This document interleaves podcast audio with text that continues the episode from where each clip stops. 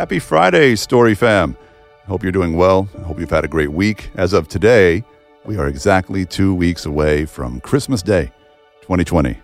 And I am here to encourage you today and hopefully to prepare you to celebrate the birth of Jesus Christ this year.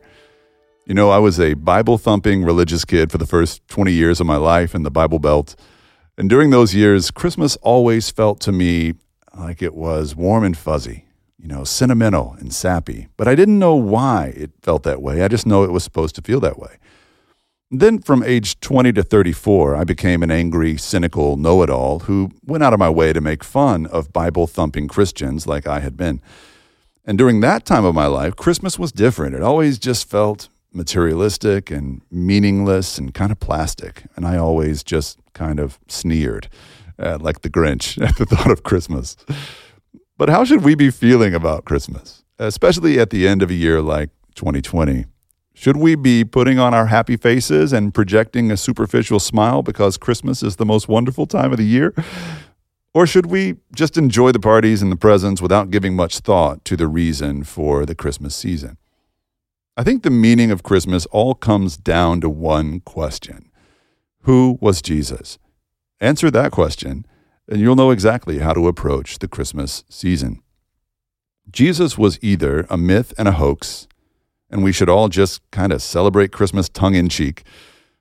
Or Jesus was God in the flesh, and we should all celebrate Christmas as the most extraordinary event in human history, the moment when our Creator became one of us. When I deconverted from Christianity, I remember discovering so many inaccuracies about the Christmas story that I had learned all my life in church, like how the four Gospels, Matthew, Mark, Luke, and John, don't agree on the Christmas details. Two of the Gospels, Mark and John, don't even include birth stories at all. Christmas isn't a big deal at all in Mark and John. Matthew doesn't give us much in the way of Christmas either.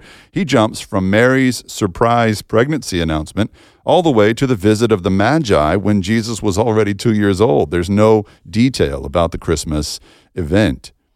Only Luke's gospel has much at all to say about the circumstances surrounding Mary and Joseph on that first Christmas night. And when I took a closer look at Luke's account in my twenties, I learned that much of our traditional nativity scenes, uh, it's all wrong. Mary and Joseph weren't turned away from the Bethlehem Inn, as we've been told. There is no inn in the Gospels, nor is there an innkeeper. The inn, the innkeeper, is a whole scene that became sort of a legend, developing in the seventeenth century and not before. Instead, it looks like Luke is suggesting that Jesus was born, like most babies of the time, in his family's home, in, in his father Joseph's family home in Bethlehem, in the basement, because there was no room in the upper room of the house. That's actually what Luke says. I remember feeling so betrayed by my pastors and my churches and uh, other Bible teachers that I had trusted over the years as a child to show me the way, um, when I learned that much of what I had been taught was false. And to this day, honestly, I still have trust issues with religious people who claim to know all the answers and have it all figured out. During the thirteen years after that, that I spent as a spiritual cynic, I kept finding reasons not to believe in Jesus. I was taught uh, during those years about a handful of pagan gods who were around centuries before Jesus, and how some of them were said to have been born to a virgin mother on December twenty-fifth, how some of them had twelve disciples, and some of them performed miracles.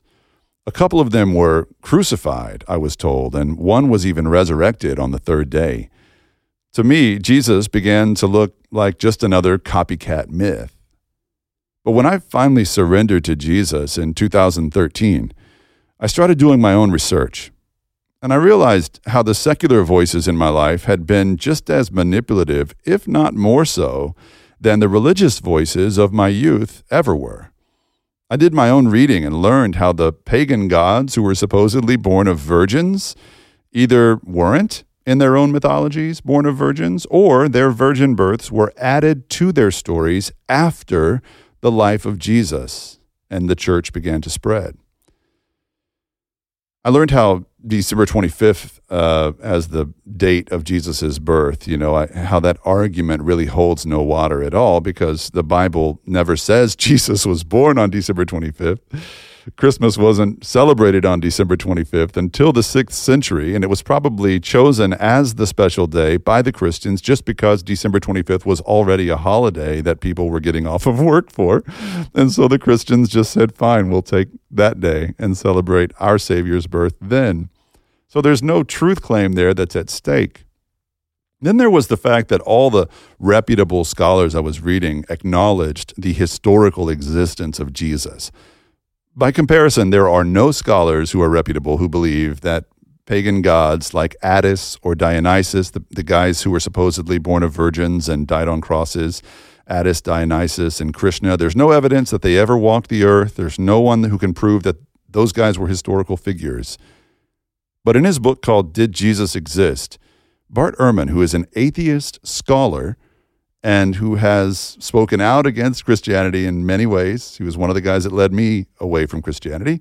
He wrote in his book, Did Jesus Exist?, the idea that Jesus did not exist is a modern notion. It has no ancient precedence. It was made up in the eighteenth century. One might as well call it a modern myth, the myth of the mythical Jesus. So Christmas isn't just an empty tradition based on fanciful fiction. It can't just be that. The birth of Jesus is a historical fact. Jesus wasn't just a myth born out of man's imagination.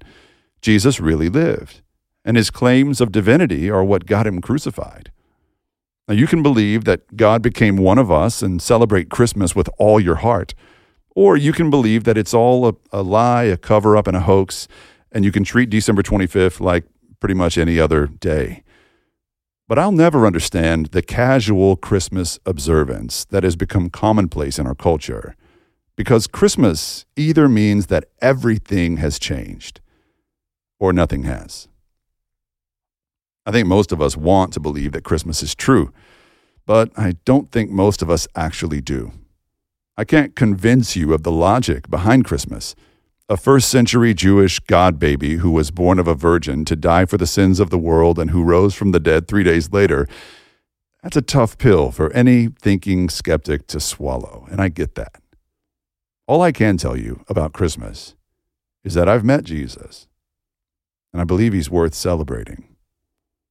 You can meet him too. Meet him in the Bible, and you'll find his timeless teachings like the Good Samaritan, the Golden Rule, and the Prodigal Son. You'll see how he loved the most unlovable people.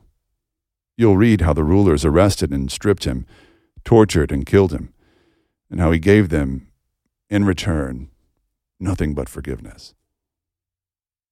Forgiveness and love. Keep reading and you'll meet the risen Jesus in Scripture too, the one who promised to prepare a place for you in heaven if you'll have him.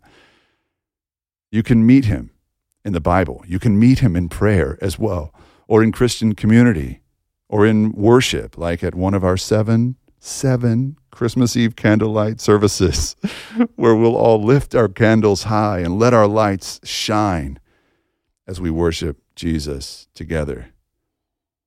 I can't tell you how Christmas happened, but all I can tell you is that it happened. God walked among us to live for us, to die for us, and to rise for us. Christmas means your Creator really loves you that much. So if Christmas is true, what do we have to be afraid of? What are we getting so worked up about? Why do we let anger control us? Why do we care so much what other people think of us, when if Christmas is true, we already know what God thinks of us? And that, I think, is what Christmas is all about. So I hope you'll approach this Christmas twenty twenty with the same eager expectation you had when you were a little kid, not just because of the presents or the parties, but because God went to unimaginable lengths to make sure you know that you're his, that you're loved, that you'll never be alone. That's all for this week, everybody. Be sure to visit thestory.church slash Christmas, thestory.church slash Christmas for information about all seven of our Christmas Eve candlelight worship opportunities um, that begin on the seventeenth.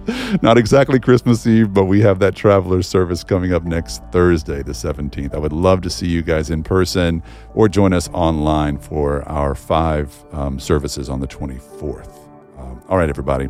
I love you all. Have a great weekend. Bye.